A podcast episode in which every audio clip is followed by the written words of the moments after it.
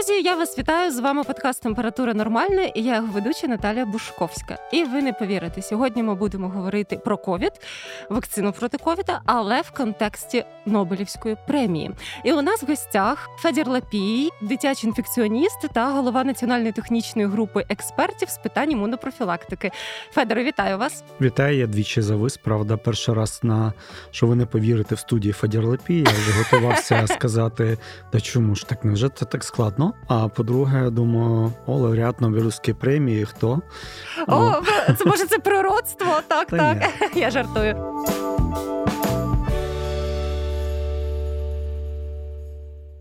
Ну насправді вашій присутності точно не варто дивуватися, бо у нас не один подкаст з вами, і найперший подкаст mm був якраз з вами. Перший випуск. Отож, Нобелівська премія відгриміла, і в номінації Фізіологія або медицина здобули Каталін Каріко та Дрю Вайсман за відкриття, які дозволили розробити ефективні МРНК вакцини проти COVID-19.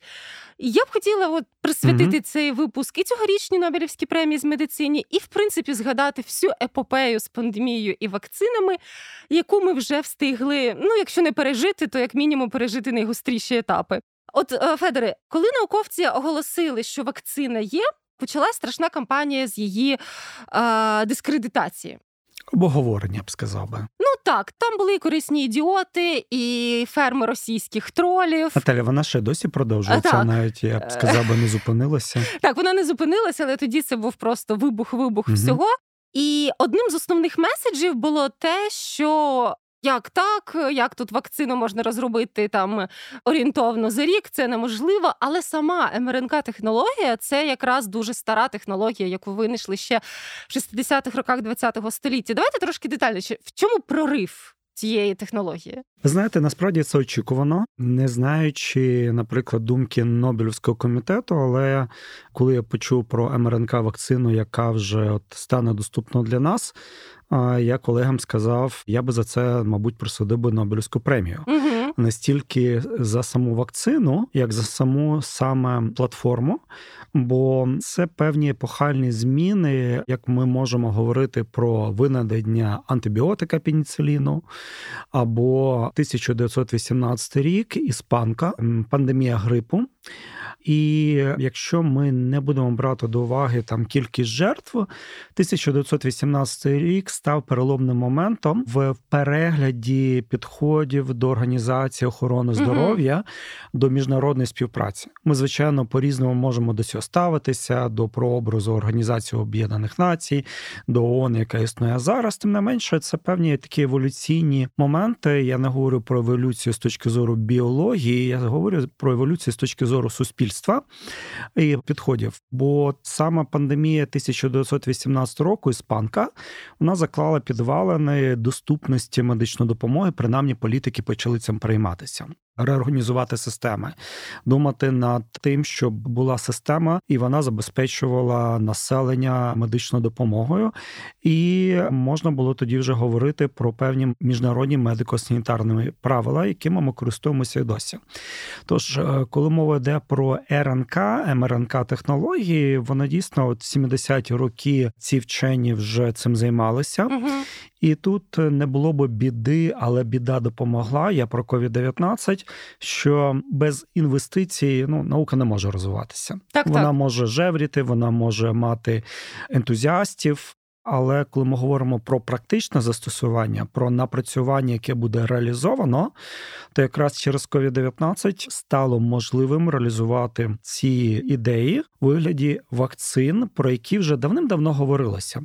Бо ще до 2019 року, читаючи лекції про майбутні технології створення вакцин, розробки, які зараз перебувають в арсеналі у науковців ми говорили про ДНК, ми говорили про РНК вакцини. Але COVID-19 їх втілив в життя. І чому я говорю про епохальне? Бо насправді ж це не лише технологія для вакцин, це технологія для дуже багатьох лікарських засобів, для дуже багатьох ліків, для хвороб, які раніше вважалися невиліковними або будуть змінені підходи в терапії в майбутньому. Допустимо, ваша клітина не виробляє якийсь білок угу. наприклад, через генетичні поламки, через якісь інші фактори впливу.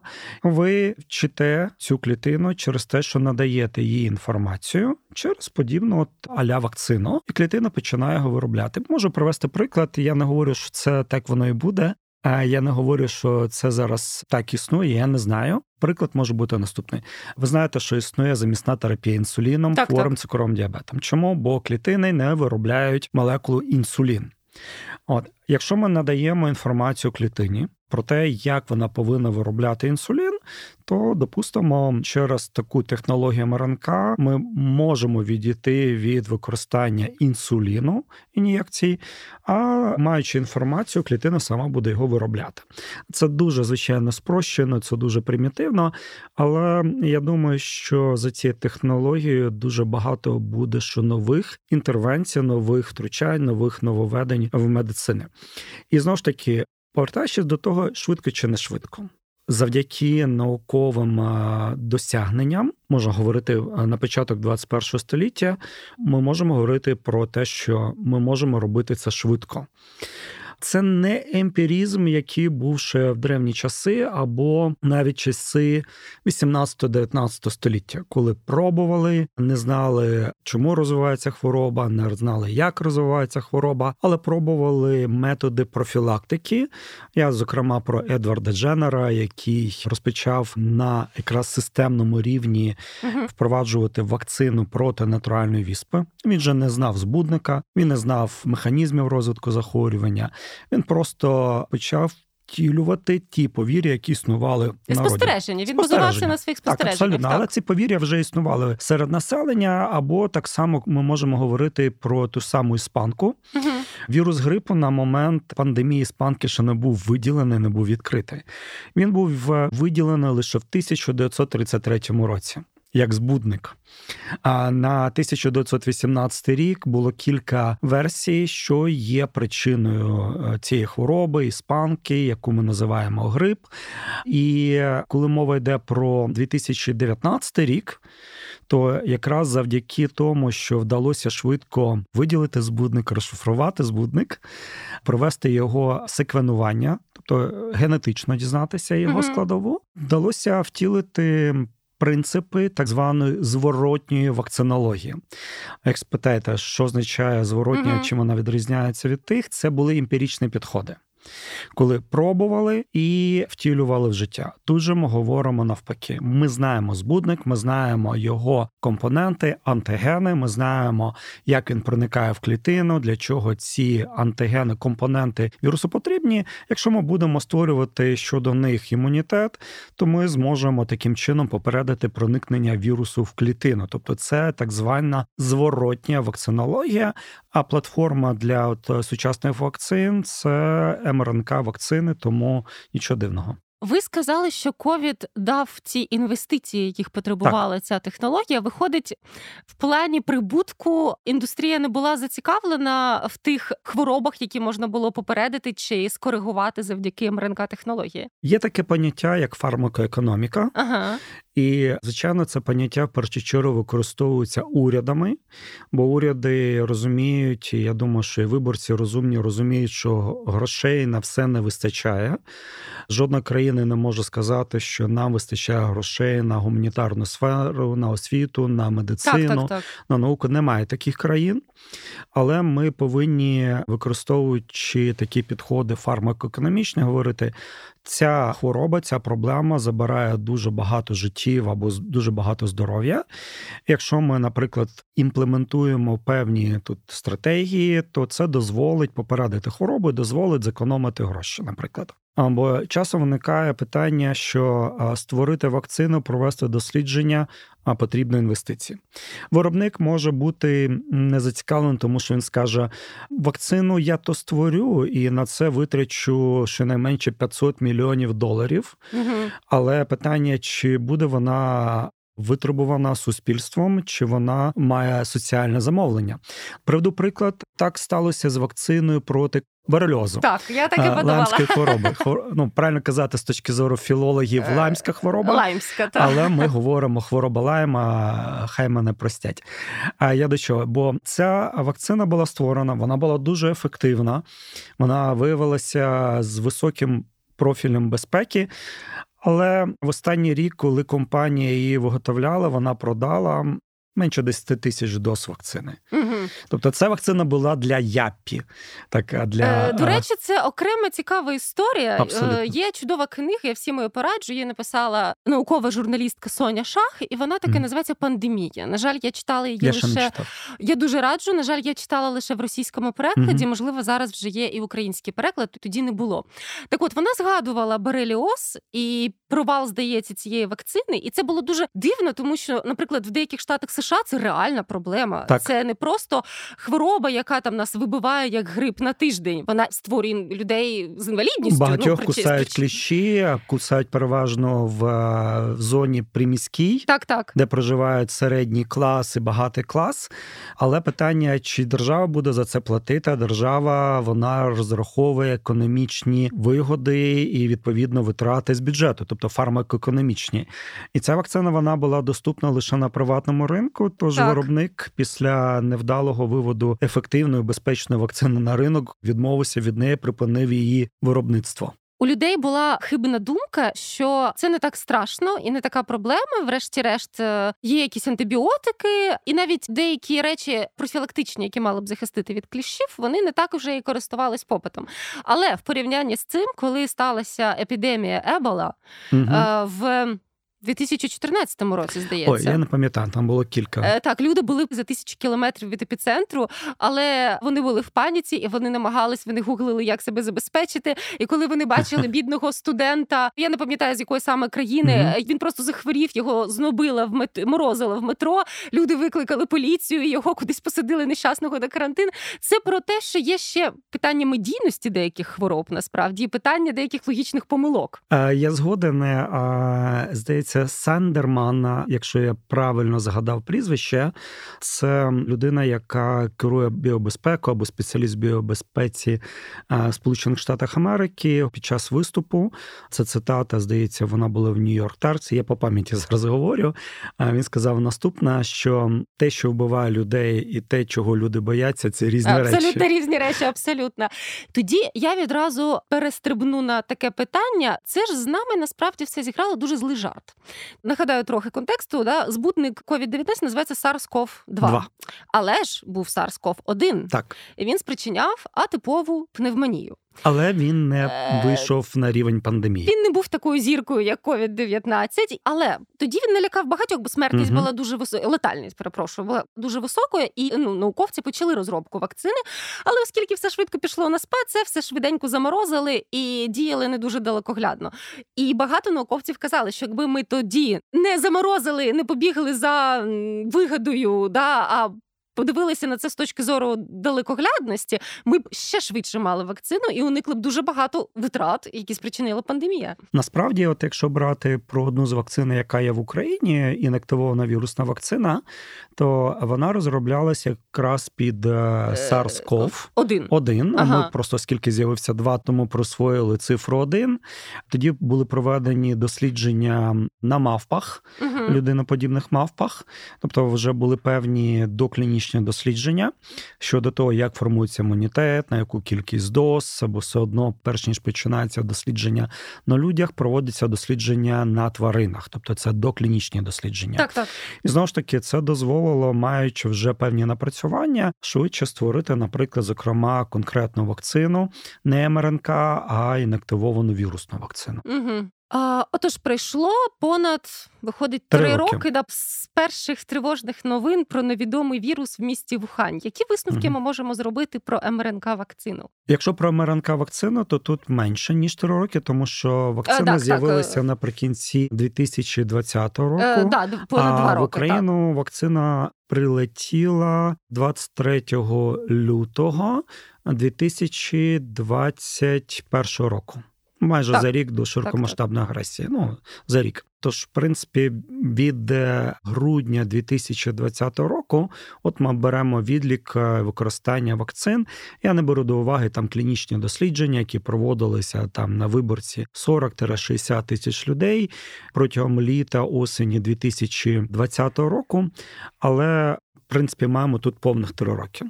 Були певні занепокоєння, вони наразі зараз обговорюються, бо ми оновлюємо вакцину. Я кажу, ми я не маю на увазі себе або там колег, з якими я безпосередньо працюю.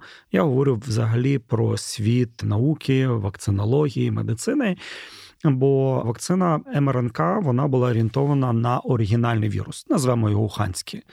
Зараз ми маємо справу з Омікроном і з його субваріантами. Угу. Еріс зараз мова йде про піролу, який Піролу, має да, багато мутацій. І рік тому з'явилася вже так звана адаптована бівалентна вакцина, яка перекриває як оригінальний варіант, так і перекриває варіант Омікрон. І вже виробники починають переходити на виробництво. Якраз от мрнк технології дозволяють дуже швидко змінити склад вакцини. Для інактивованих вірусних вакцин це складніше насправді. Угу. А для МРНК вакцин це дуже просто зробити певні зміни для того, щоб дати інструкцію для клітини, або вона виготовляла от спайк протеїн, який притаманний специфічний для варіанту Омікрон. Тобто ми вже рік маємо в світі адаптовану вакцину. Звичайно, виникає питання, чи працює оригінальна вакцина. Відповідь так, вона продовжує працювати щодо тяжких випадків COVID-19, бо тут має значення клітинний імунітет, він не такий примхливий, як вироблення антитіл. Але, звичайно, якщо говорити про наше бажання не лише не хворіти, але й не заражатися, або там не мати якихось легких симптомів, то вакцина адаптована під варіантом мікрону, вона звичайно більш е, ефективна. Uh-huh, uh-huh. Це демонструє. І тут виникає питання: а чи не змінюється її профіль безпеки? Обговорюється, зокрема, чи збільшується, не збільшується ризик виникнення міокардитів, угу. бо такі занепокоєння були. А ви пам'ятаєте, я думаю, цю історію з е, тромбозами? Так, звичайно. Так само продовжу... Але це були векторні. Е, перші сигнали надійшли щодо векторних вакцин, але звичайно є багато подібного між векторними і мрнк вакцинами. Угу. Там відрізняється спосіб доставки інструкцій всередину клітину, але результат або механізми, коли клітина отримує інструкцію, МРНК і векторних вакцин вони практично однакові. Угу. І звичайно, тут навіть потрібно порівняти. Якщо ми отримали сигнал занепокоєння щодо векторних вакцин, потрібно перевірити, чи це не може виникати Взагалі щодо МРНК вакцин, бо і там, і там імунна відповідь формується на спайк антиген, на спайк так, білок. Так, на спайк білок. І ті ті вакцини, векторні МРНК, вони мають інструкцію щодо спайк білка. І, звичайно, тут логічно припустити, чи так, не так. буде таких самих у нас занепокоєнь. І, звичайно, це відстежують на сьогоднішній день і продовжують е, спостерігати за цим.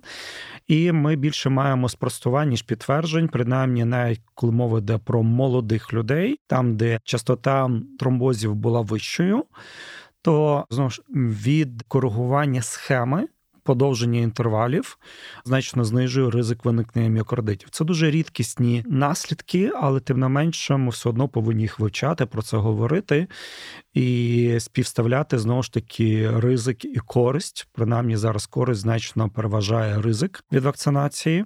Як буде надалі? Ну надалі все одно ми будемо їх продовжувати вивчати і вдосконалювати в 21-22 роках. Часто звучала фраза, що іде битва векторних вакцин та МРНК вакцин. Угу. Тобто можна сказати, що МРНК вакцини все ж таки перемогли в цій битві.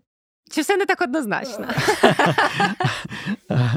Ні, я не хотів сказати все не так однозначно, але в принципі, я б сказав би, якщо дійсно ця битва існує, а все одно існує конкуренція, і до неї треба ставитися здоровим глуздом з холодною головою. Чому? Тому що в результаті конкуренції ми руйнуємо совок, коли у вас немає вибору, і конкуренція дозволяє отримати споживачу зокрема мені, як людині, яка хоче мати захист, е, кращий продукт.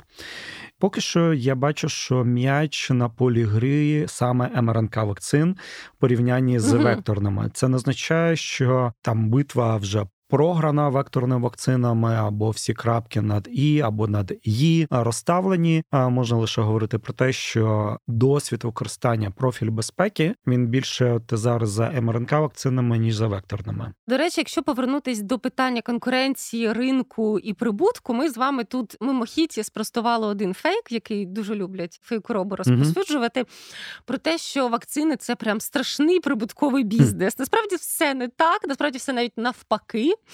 І навіть так. були випадки криз, коли виробники взагалі не хотіли виробляти вакцини, бо це було абсолютно їм невигідно. І центри громадського здоров'я хапались за голову, бо переживали, чи не залишимось ми без вакцин в принципі. Насправді так воно є, тому що коли, наприклад, немає попиту, немає політичної волі, то виробник каже: ну я буду виготовляти ту кількість доз, бо це процес не один день займає виготовлення так, вакцини. Так, звичайно. Буду виготовляти ту кількість доз для того, щоб мені було комфортно, для того, щоб я мав свої прибутки.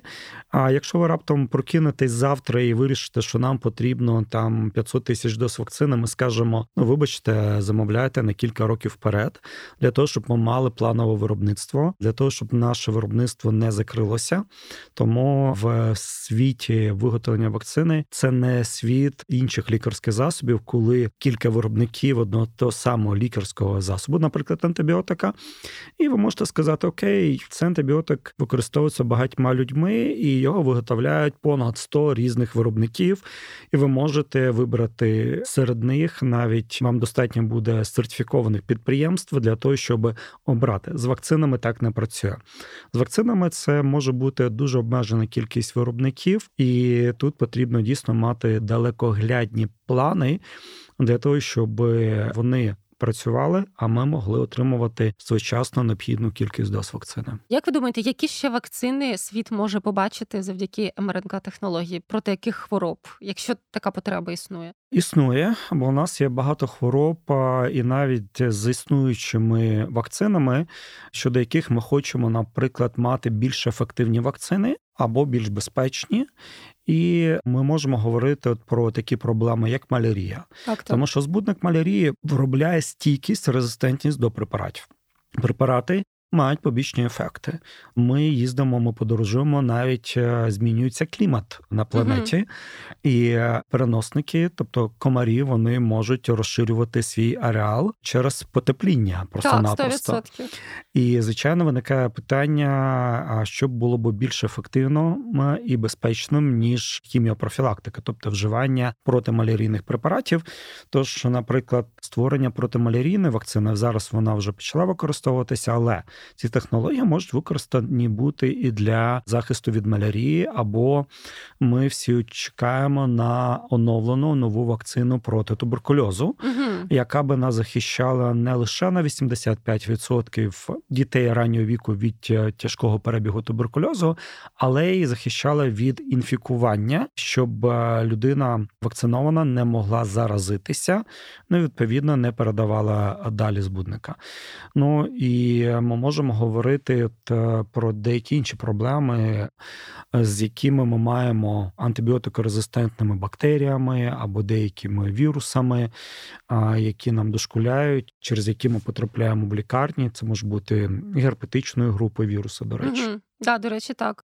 Ви згадали про малярію та клімат. Е, я пару років тому писала статтю для локальної історії про медицину Київської Русі. Угу. І треба сказати, що тоді були такі болотяні осередки, де були малярійні комари, так. і археологи, антропологи вони фіксували, що люди помирали на, на цих землях багато-багато років тому від малярії. Тож е, все дійсно раптом і на європейському континенті може бути попит на цю вакцину. Все може бути. Життя на цій планеті це завжди була боротьба. Так, так. За виживання. Зараз це особливо очевидно, правда? Ну так. І в принципі, саме виникнення життя життя і еволюція воно не відбувалося без природнього відбору. Тому так, так. Моїм останнім питанням буде прохання надати рекомендації. Щодо щеплення для тих, хто хоче захистити себе від COVID-19. Рекомендації досить прості. Ми їх оновили на рівні Національної технічної групи експертів з питань імунопрофілактики. Вони затверджені Міністерством охорони здоров'я. Ми взяли, подивилися рекомендації в інших країнах, наукову базу, подивилися міжнародні рекомендації, зокрема Всесвітня організація охорони здоров'я. І позиція ВОЗ вона наступна: ті, хто належить до вікової групи до 59 років, включно молодше 60 років, без супутніх хронічних захворювань, і якщо ви не вагітні, то вам, якщо говорити про стандартний курс вакцинації, дві дози плюс перший бустер, ВОЗ вважає цього достатньо для захисту від тяжкого перебігу COVID-19. Бо є ще так зване поняття як гібридний імунітет. Угу. Ви вакциновані, потім зустрілися з вірусом, або навпаки, ви зустрілися з вірусом, а потім були вакциновані. Це гібридний імунітет. Існує таке поняття. Якщо ви належите до вікової групи 60, якщо ви вагітні, якщо ви маєте хронічні захворювання супутні, незалежно від віку, то тут рекомендовано отримати. Додатковий бустер. Чи його називати сезонний бустер, ну, можна придумати термінологію, бо це ж не з гори Сінаї нам прийшли певні визначення слів термінології.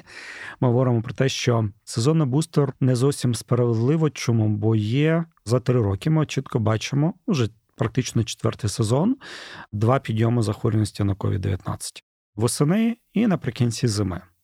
Тобто для деяких категорій рекомендовано через 6 місяців цей бустер отримати, для деяких категорій рекомендовано отримати бустер через 12 місяців. Але в Україні ми прийняли також те, що при достатній кількості доз вакцини у нас їх понад 5 мільйонів. Для всіх охочих більш ніж достатньо. А якщо минуло 6 місяців від останньої дози вакцини проти COVID-19 після завершеної первинної вакцинації, ви можете прийти отримати свій додатковий бустер. Ми очікуємо в Україні. Єдине, що я не можу чітко сказати термінів, але робота ведеться на оновлену під варіантом мікрон вакцина. Чи можна використовувати для додаткового бустера оригінальні вакцини? Відповідь так. Якщо ви не отримали другу дозу первинної вакцинації, отримайте її завтра, післязавтра. Якщо ви не отримали перший бустер, а у вас минуло понад 5 місяців, отримайте його завтра. Якщо у вас минуло понад 6 місяців від першого бустера, ви можете вже завтра отримати свій додатковий бустер, і особливо це рекомендовано для групи ризику, яку я перерахував. Чи чекати на адаптовану вакцину під варіантом Мікрон? Я б сказав би для групи ризику не чекати. COVID-19 зростає, і ви можете просто і не дочекатися адаптованої вакцини під варіантом Мікрон. Угу. От е, якщо з'явиться адаптована під варіантом Омікрон, я спитаю Федір Іванович, ви зробите собі додатковий бустер? Лапі мені сказав, що так. Я зрозуміла, дякую. Що ж, друзі, дякую за увагу. З вами був подкаст Температура Нормальна. Та я його ведуча Наталія Бушковська. Федір Лапій нам розповів. О, Він теж тут був. Та уявляєте, ага. нагадав нам дуже багато цікавого про те, що нас хвилювало декілька років тому. Нагадаю, що ви можете прослухати наш подкаст на сайті Української правди, а також на таких платформах, як Apple Podcast та Google Podcast. Будьте здорові! Все буде Україна. Па-па. Слава Україні! Героям слава!